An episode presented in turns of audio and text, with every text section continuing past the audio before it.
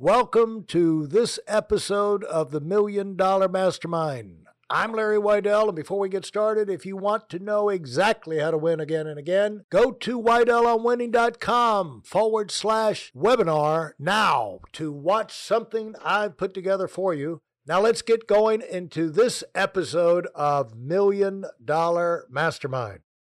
Let's have some fun talking with Stephen Ferrone. Hey, Steve, how are you doing? I'm doing very well, thank well, I'm very as well as could be expected in my hotel, luxurious hotel room. Yeah, the Four Seasons. uh, Four Seasons, where is that? Uh, downtown Manhattan. Downtown Manhattan. And two days ago, you got COVID. Oh, nice view. Beautiful. Nice view, it's nice view. Yeah. And uh, you said you got knocked out of a concert at uh, Madison Square Garden by COVID. got, you got all your momentum ready to go. I'm sure even as many uh, events that you have done, you still, you know, look forward to it. You got to psych yourself up. You're, Um, You know, I love to play in, in Madison Square Garden. It's, it's one of my favorite venues on the planet to play in. I mean, there's, there's probably like five, five, five favorite places for me to play. And Madison Square Garden is definitely one of them. It's, I've never had a bad gig in there. It's always been a great, a great atmosphere, and and um, and and and it's just the sound has always been great in there. It's always great to see Ron Delsener, who's the promoter. It's always great to see him. He's like 85 now. I've known him since I was like in my 20s. You know, well, who was the show? Who who who were the uh, you John playing? Mayer. I'm Who? playing John. I was playing with John Mayer. Oh, okay. Yeah, so it, it, I mean, I, I just felt like I, I felt like I caught a chill because it was very cold here, and uh, uh, and we live we're in a bubble, you know, we've been Right. very very, careful. and uh, and um and uh, I I just thought that I caught a, a chill Yeah. because it was so cold, and uh, and uh, I I went in. Uh, uh, we played a concert the night before. It was fine. Yeah.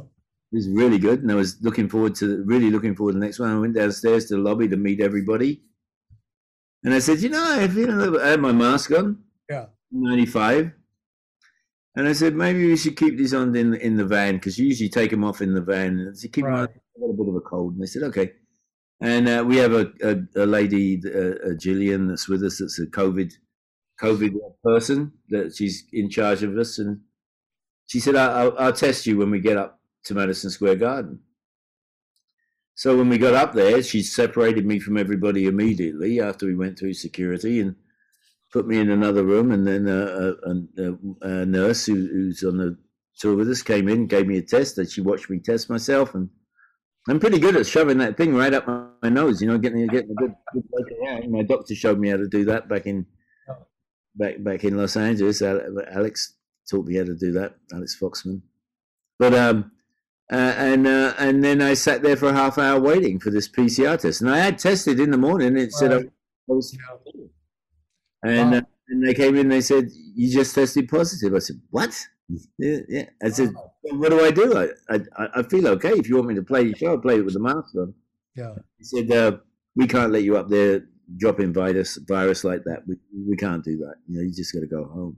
Ah, So they went and got the van, and they put me in the van, and they did the walk of shame.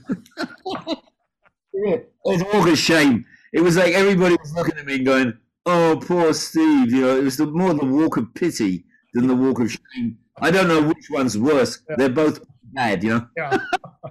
You know, everybody, oh, poor Steve, and I'm like, I don't want to do that. I'd like to go. I'd like to just get up there and play, do my job, and then go back.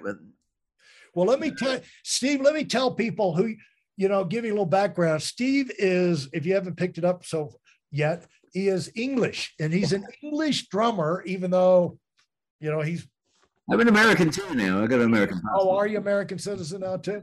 He's been here forever. And uh, I was surprised to see, well, I guess I knew the English part, but, you know, he was, how I know Steve is my brother was the right hand man for Tom Petty crew bus. He was the crew bus. Yeah. For 40, 40 years, Bugs, Alan Bugs Weidel, and he does an occasional show on the Tom Petty channel. But uh, uh, Steve uh, joined the Heartbreakers in, when was it, 94? Uh, Uh, started. I started playing with them. Well, we, I started on the uh, Wildflowers album in, in October of 19, 1992. Okay. And uh, we finished finished it uh, finished with my part of the recording in '93, in the summer of '93, and and then I started on the road. I think it was '95. I started on the road with the Heartbreakers. Yeah, and I know it was uh, uh, Stan Lynch was the original drummer and a great guy, great drummer. Decided he wanted to go do other things, but and they they probably tried out a zillion drummers, but then when Steve came in, it was just like Tom relaxed. He felt good, and uh, he said, "This is my drummer, and I don't have to worry about the beat."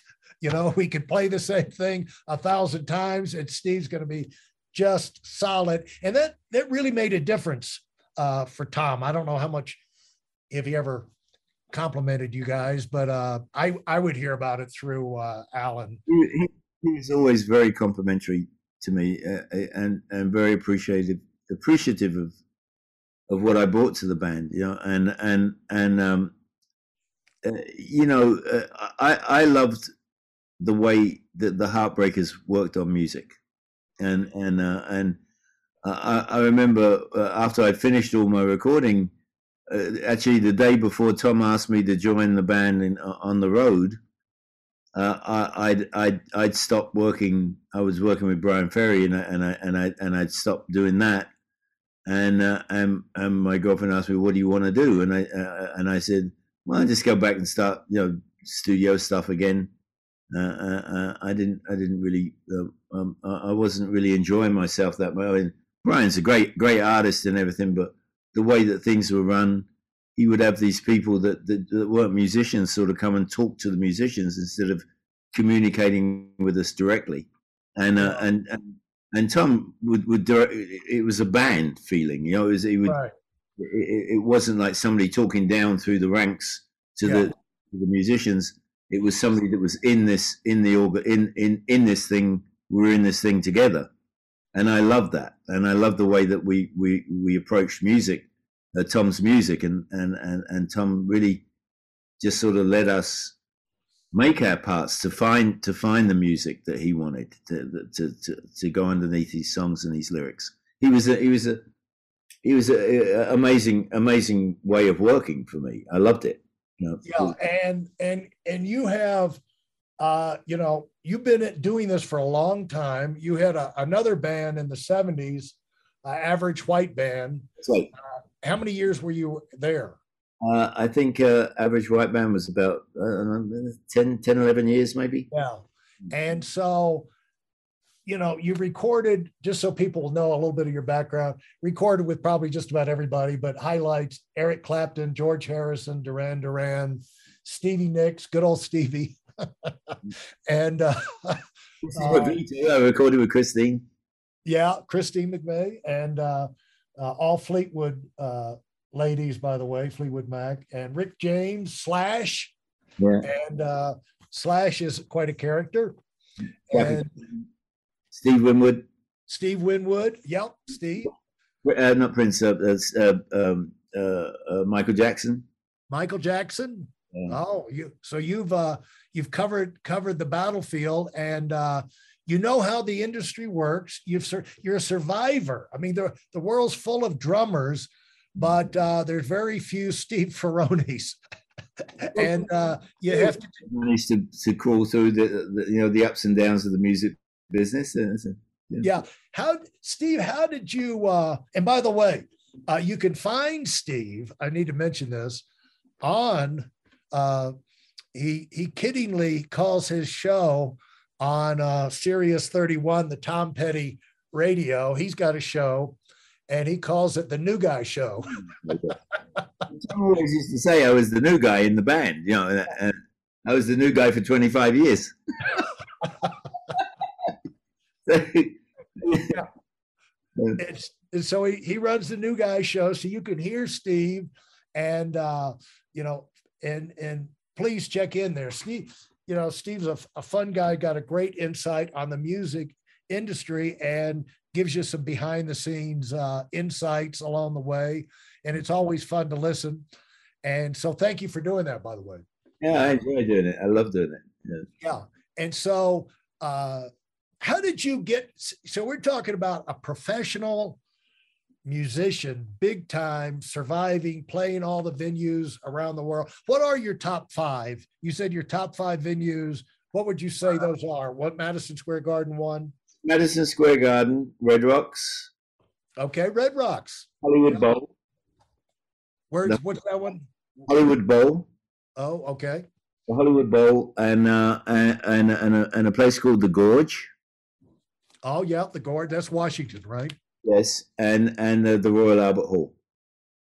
Ah, the Royal Albert Hall, and so uh, those are my top favorite five favorite venues on the planet. I mean, if, you, if I had to go to to Tokyo, then I would say I would say Tokyo Dome was a great place to play when I played there with George Harrison. Okay, George Harrison, that was fantastic. That was that was really fun too.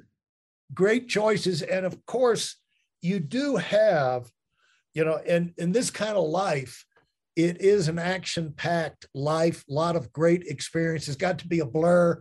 Uh, uh, keeping up with it uh, and kind of surreal at times. But uh, Steve learned early on to think on his feet, to keep himself mentally prepared, to take advantage of opportunities, how to get along with people, get along in in uh, a topsy turvy uh, environment. You know, basically a tra- traveling circus version of traveling circus, and Steve, talk about when you you started out, or you know, how did this? How did how did you get going in this? You know, get get out of England as a drummer and I, get going in the music business. I I don't think that that it. You know, it was just really. I don't know if I really worked very hard to do it. Uh, I I it was something that I wanted to do when I was at school and I said they asked me if I wanted to be what I wanted to do when I left school. I said I, I want to be I want to be a drummer. I don't want to be I want to be a musician. And they told me at school that I couldn't do that. Yeah. And I said, well, Ringo Starr does it. And they said, well, you know, Ringo Starr. That ain't you. Uh, uh, you know, and I said, well, I could hang with Ringo. I think I could play that good. You know? Yeah. And they said, no. And then they started to call me Ringo so they started to mock me at school. So I decided that I wasn't going to study anymore. And I was going to just play the drums. And that's what I did. And how, uh, how old were you at this stage? 12. 12. Yeah. Wow. This, it was about the they started asking you what you wanted to do. School leaving age was 15. So they started to ask you about 12 years old what you wanted to do when you left school. And if I'd have said that I wanted to be a garbage man, they would have taken me more more, more seriously. and where in England was this? Was this London? Huh? In England, in Brighton, yes. So were there there groups that you could play with and? Yeah, I mean, I being a twelve year old, I, I, I, it, I, there were these the kids that were that were playing that had instruments were all teenagers. Right, they had yeah, more, money, right. they had a bit of money, and they they buy instruments and and one of these bands, um, uh, I used to play with the, this, this, other little kid, and he had a real. His parents bought him a real guitar. He, he's yeah, and he had a real guitar, but he had a fake amp. He had a he had a, a record player. His father jerry rigged to have a jack in it, so that he could plug into this old record player and get this play the guitar. And then I played it like toy drum kit. And uh, and we play songs. And uh, and and I'd learned how to play songs that when I was tap dancing I, I used to used to tap dance when I was a kid. And I got into a summer show. And, and and in the summer show there was a pit orchestra. And when we were up there doing our songs I'd look down into the pit and I'd see this drummer. And I saw how he how he was playing with his hands. And I and I went and practiced it you know to get these motor yeah. skills and, and so I, I learned how to do that. And then I listened to his, when I was up there on the stage, I listened to what he was doing with his feet. And then I worked out how to do it with my feet. And I, I could play, I, I ruined a lot of countertops, uh, furniture with playing with knives and forks and banging around. And uh, my parents like, bought me a little toy drum kit to play on. And then uh, uh, this kid who had a real guitar used to hang out in the music stores with the older kids. And uh, and they, in those days when they needed somebody, uh, uh, they put a thing up in the music store. You know, put a note up. Drummer, no drummer needed, or you know, but need bass player needed. Right. And this band, their drummer, uh, um, uh, was having his his his appendix out or something, and and and they had a gig. It was a, at a youth club. Right. And they needed a drummer, and it was a blues band. And and my friend was hanging out in the store while they were discussing with the store owner, the music store owner, putting this notice up in there looking for a drummer. And, you know, I mean, kids my age, we didn't talk too much to kids that were 18 because they just beat us up, right? Right. Year olds would beat up 12 year olds in a heartbeat in my town. so we get clipped on the ear from them. They didn't like us, we were too little. Uh, and uh, this kid took his life in his hands and he said, I know a kid that can play the drums. And they said, Who's that? And they said, Well, he's this, this, this black kid. I mean, I was the only black kid in town, you know, and and they said, and and and seeing as they were a blues band, they said, bring him over and we'll try him out, you know. So the, the, his friend came running around to my house. We didn't have telephones then. We had to go around and find someone. And he said, "Man, there's this band full of big kids, and they need they need a drummer." And I told him about you, and they, they want you to show up at this place. And I said, "Oh, great! Well, you know," and I was looking forward to playing. So I went over to this to this house with these these kids, and I sat down and I played with these kids, and they they said, "Okay, well, you can do this gig with us on Saturday." So uh, I went and did this gig with them, you know, and uh, um, um uh, uh, this youth club, and um, and uh, when the guy got out of hospital, they they told him that I was their new drummer, which put life because there was this eighteen year old that I'd done out of his gig playing the drums with the band and I felt sure that he would ambush me somewhere and beat me up. You know? but that didn't happen either. yeah, I but was that, kind of, I was kind of think, thinking ahead as you were telling that story. Like, there's got to be a beating coming down the road for Steve for doing this. you know, we we actually, you know, I mean, it, they used to play pubs as well, and you, you had to be 18 to play in the pub. And right. here I am, this 12 year old kid playing with these kids, these 18 year old kids in pubs, you know.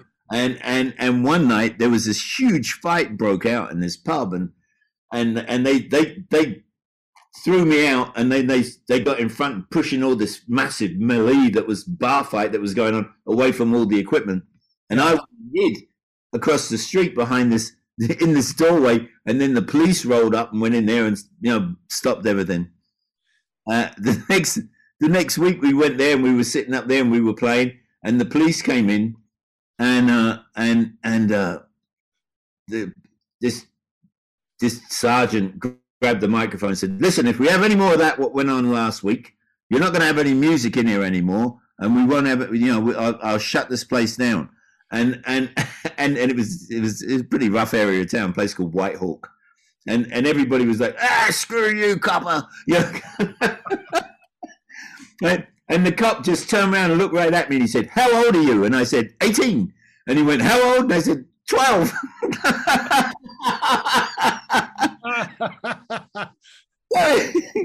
so, he, so he took my name and address and he came around and he saw my mom and terrified my mom and so, but you know I knew I knew this other kid whose whose dad was a, was a very high ranking police officer who also played in a band.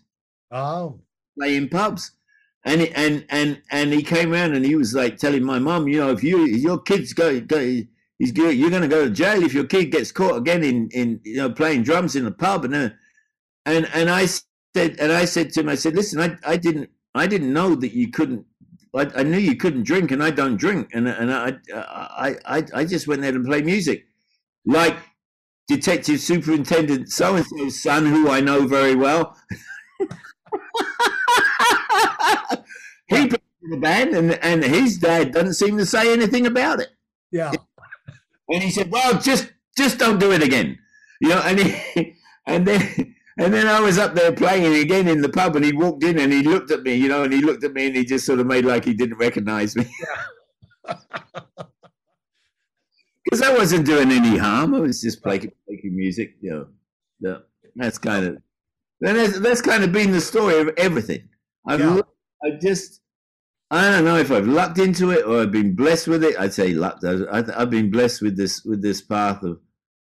When did you when did you get the idea that you need you you know get the idea that you had to do something and, you know, get tired of that and say, I want to move up. You know, I want to, you know, I want to be with bigger bands. I want to get in the uh, Royal well, Albert Hall. You know, you know, where was that breakthrough?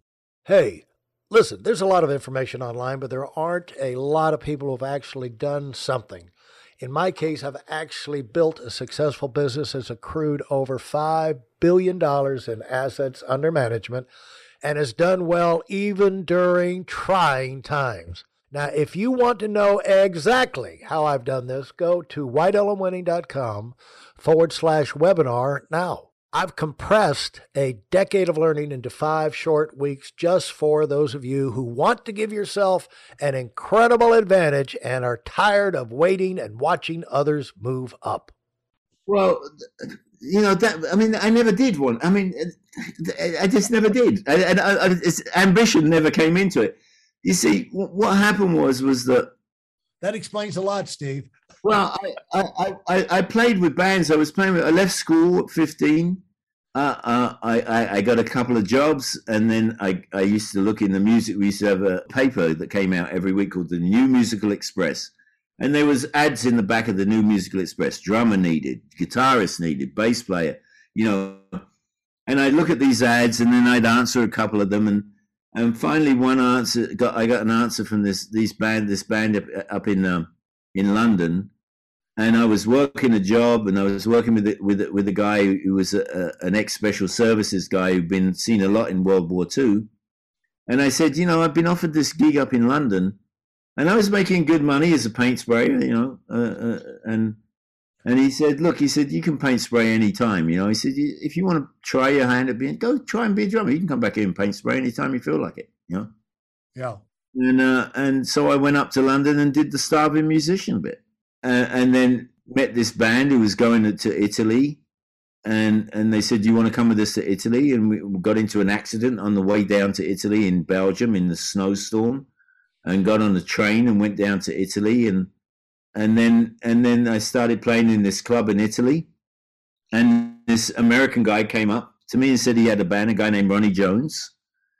Uh, uh, he said, I have a band. He said, you want to stay here and work work with me and work with my band, and you know, you can come live at my house with me and my wife and my kid, and uh, and um, and I did that, I, I, and uh, and uh, and started working with this guy Ronnie Jones, and then went to another band and another band, uh, and and ended up like it got to the point when I was I was just like having a ball. Right. Yeah.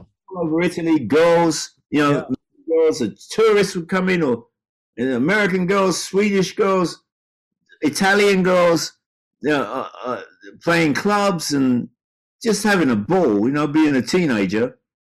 And then uh, all of a sudden, I was 20, and and and it was like, well, I gotta, I gotta settle down, do, figure out and doing something. I was working with this band that had guys that were like professional level musicians, guys that could read music and and and I had to memorize stuff, and, and, I wasn't very good at that. It took me a while to do that, you know. But these guys could read, sit down and read music, and and they went to school in Nice. They went to Nice Conservatory, and and, and I was at this point of saying, well, maybe maybe I should do something else. And I ran into some uh, some Americans that were computer engineers that were that were in, in Rome, really, and and and and and they they started talking to me about computers, and I was like, well, that, that sounds interesting. Maybe I could go back home, go back to school, and uh, and and start working in computers. That would be a fun thing to do.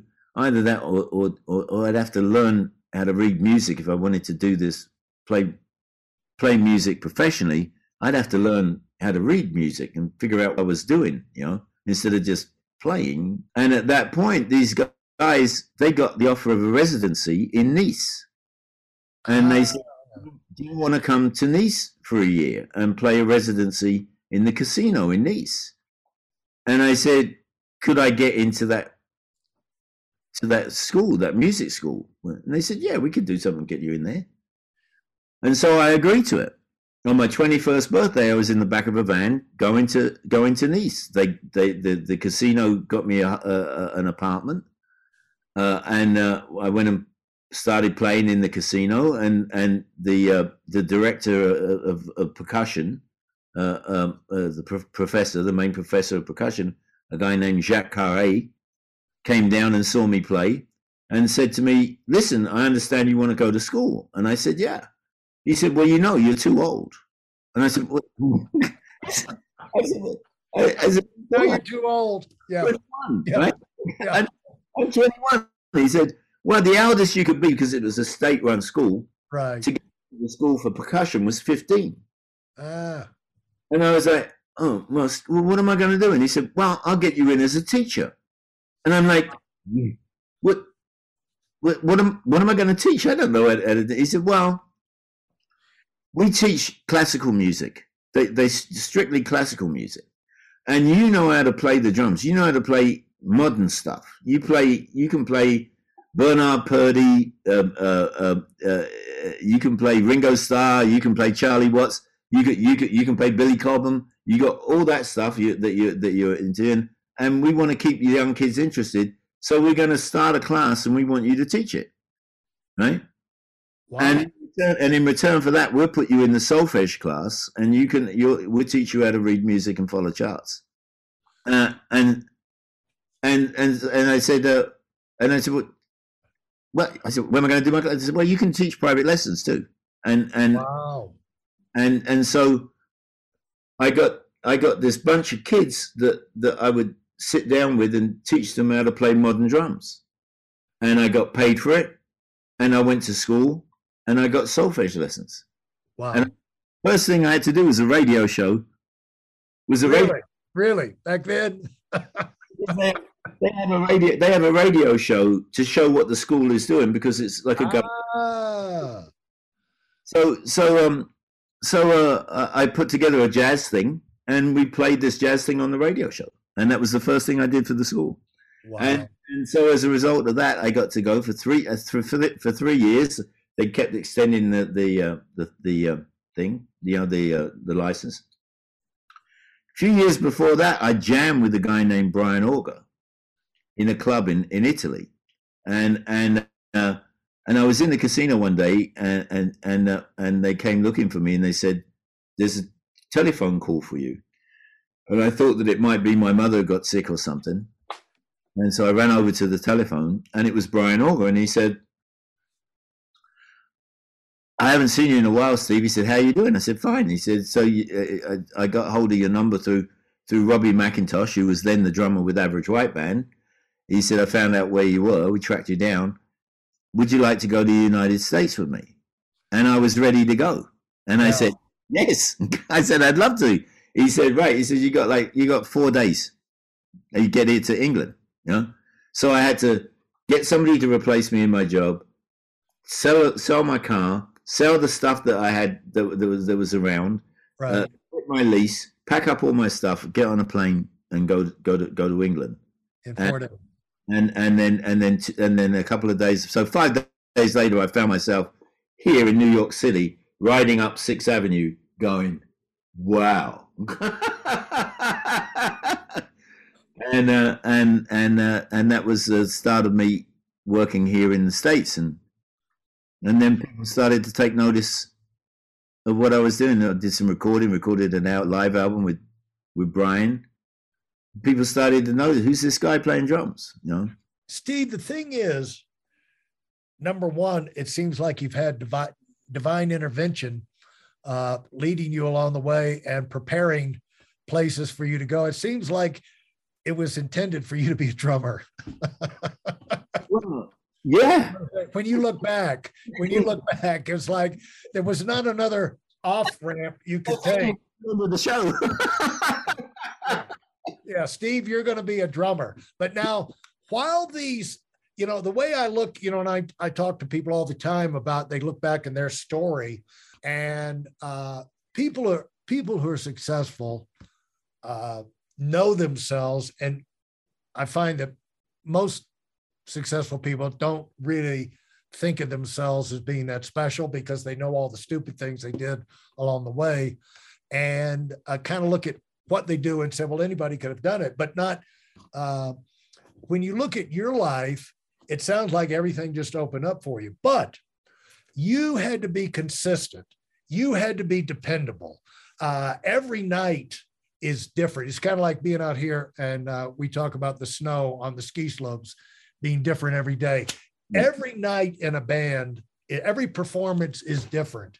Every personality, you know, you got members, you know, they're they don't all show up in a great mood at night. And uh, uh, you know, you got to hold it together with that rhythm. And uh, you know, it's it's it's a challenge just to take advantage. So I see you as somebody who took advantage of your opportunities to do what you want to do. And then you maxed out. I mean, because for whatever reason, because you loved it, you thought you were, you know, lucky to be doing it, uh, you know, at 12 years old and then being in Italy with all the girls. But when it came down to doing your business, you did it. You you you performed consistently in a way that got people's attention. What did you tell yourself? What were you telling yourself uh, that helped mold you into that kind of person where people would want you in their group and really want to do things for you, like get you into the school? What do you think uh, you carried with you? Uh, the vibe you carried with you, uh, you know, where you made up your mind to you know be a part of things not be disruptive you know to to to add value where you went through this thing you had to be doing some things right steve and well yeah I, mean, I understand what you're saying but you know as as as as with skiing there's law right i mean you're still on you're still on a pair of pair of two pieces of wood and gravity has control you right. don't right exactly yeah right yeah. and kind of like that's that's that's what happened to me was I I enjoyed making music, right? And I enjoyed chasing girls, and those two things sort of came together. right. With, you and uh, and there was the I enjoyed the camaraderie because I was raised an only child, and it was great to have the brotherhood of other musicians, and and and and and and to be able to go through things with other people. I mean, I used to have to when I was a little kid, I'd have to go through everything on my own. Now I add other musicians, brothers. Yeah. You know, and loved the same thing that I did. They we loved making music and we loved chasing girls. That was it. Yeah. And how did that and so as you grew up, where do you feel like you was were, were transforming experiences for you during that stage of your life? They kind of prepared you to handle things that well, came got the United States you're dealing with say, professionals. Definitely, definitely the fact that, that there was that opportunity, I, would realized what a, what it took to be a professional, and if I wanted to be a professional, there was certainly something that I had to learn. I could play, but I I couldn't just sort of walk into a studio and be given a chart and be able to follow that down, follow the song down, and and and, and figure out how to play this song. I had good instincts, but I, I, you know uh, that was that was transformative period for me. Yeah, uh, and, and, and, as you look at that, uh, talk about that being a professional. What did you? First of all, there was the skills. You know, you were willing. You wanted to do it at a high level enough to go back for three years and get those skills because you don't really learn how to in, instinctively learn how to read music with a you know a 90 day course or something. I mean, it, guys, most guys who learn how to read learn, most guys who learn how to read music start learning music from a very small age. Yeah. So they read from being very young. I started to learn music when I was 21, which was kind of old for you know for for a guy, you know. So so my reading skills are, are, are limited. Uh, I can I can work out a lot of stuff. I can figure out how to do how to handle a lot of stuff. I got good instincts. But some some some guys, I see some guys like Vinny Colaiuta, they sit down and they read stuff first time that I would never be able to get my head around. It would take me a minute. I'd have to work it. I'd have to woodshed it. You know. Yeah. But but, but um, but uh, uh, uh, I think that it found me a niche that I could do. I could I was a good instinct player, a good feel player, and I could follow a chart. Yeah, and and and you you were smart enough to realize that instincts uh, were only going to take you so far. You know, at some point, at some point you can't go past your fundamentals. Wouldn't you say that's true? Yeah, and I think the other thing, the other thing that came, I wasn't afraid to turn around to somebody and say, "Hey, what is that there? What is right. that?" I wasn't afraid. I wasn't afraid to say, "I don't know what that is." right. what, am, what, am, I supposed to do with that? You know, uh, and and and and I got I got taught. You know, the other thing that was transformed was like I started doing sessions in in England and then I came here and I was doing sessions here, and then I joined Average White Band. And and when I joined Average White Band, I came to New York and and started to to to to to work on Cut the Cake album. And when when a groove would come up that they liked, I'd write it out so I could remember what it was that I was playing, and then right. I could the arrangement. So this is the basic thing. I just write it out. And our producer Arif Mardin noticed that. So when we finished recording Cut the Cake, he said to me, Listen, I got a couple of sessions coming up. Would you like to do a couple of sessions for me? I noticed that you read music. And I said, Yeah, I'd love to. And he said, Okay, great. So I did the first one that I did was a was a Bette Midler album, a Bette Midler song. I forget what that was called now. And then the next song that I did was a song with Chaka Khan called I'm Every Woman. That's kind of an important song. Yeah. Yeah. and and I got to do that. I got to work. I started to work with the, the people that I credit as being the greatest school of them all was Local 802, uh, uh, uh, which is the Musicians Union here in New York City, had some musicians in it that were just incredible. Yeah? Will Lee, Anthony Jackson, Marcus Miller, Nile Rodgers. That's local. Local. What was that number? Local 802. 802. I'm gonna remember that. Uh, uh, uh, uh Cornell Dupree, uh, uh, Richard Tee. Uh, um, oh, oh, God, uh, David Spinozza. What did you learn from these people that were elite in their arena? That you... They weren't people; they were giants. Yeah. They were immense, and some of them still are around. So I can't right. say all of them, but but but some of them have passed on, and they were giants. They they were they were they they they record companies would look at these guys go into the studio and start making this music, and they would say, How do they do that? If you enjoyed what you've heard and are dead serious about finding out for yourself exactly how this works in the real world, I've taken the most valuable business lessons I've learned over 40 years and put them into something for you to watch. Go to WeidelOnWinning.com forward slash webinar now in order to move up as fast as possible. I'm Larry Weidel, and I run the Million Dollar Mastermind. Go, go, go.